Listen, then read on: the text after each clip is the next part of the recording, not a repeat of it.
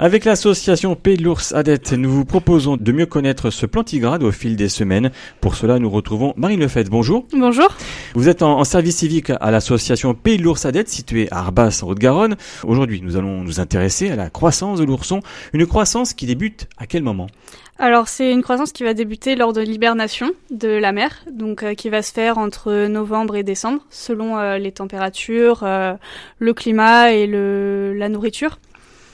Et euh, donc elle va rentrer en hibernation dans sa tanière. Et c'est à ce moment-là qu'elle va déclencher euh, la croissance de l'ourson euh, à l'intérieur dans son ventre. Comment évolue-t-elle chez l'ourson? Donc elle va se faire la gestation va durer donc de novembre-décembre jusqu'à janvier-février. Et à cette à ce moment-là, la mère sort de l'hibernation pour mettre bas et pour allaiter le ou les petits. Euh, combien d'oursons peut avoir une femelle? Alors ça peut aller jusqu'à 3 oursons, mais euh, c'est plutôt rare. Donc euh, c'est plus autour de 2 euh, généralement. Et jusqu'à quel âge un ourson reste avec sa mère? Alors il va rester environ un an et demi.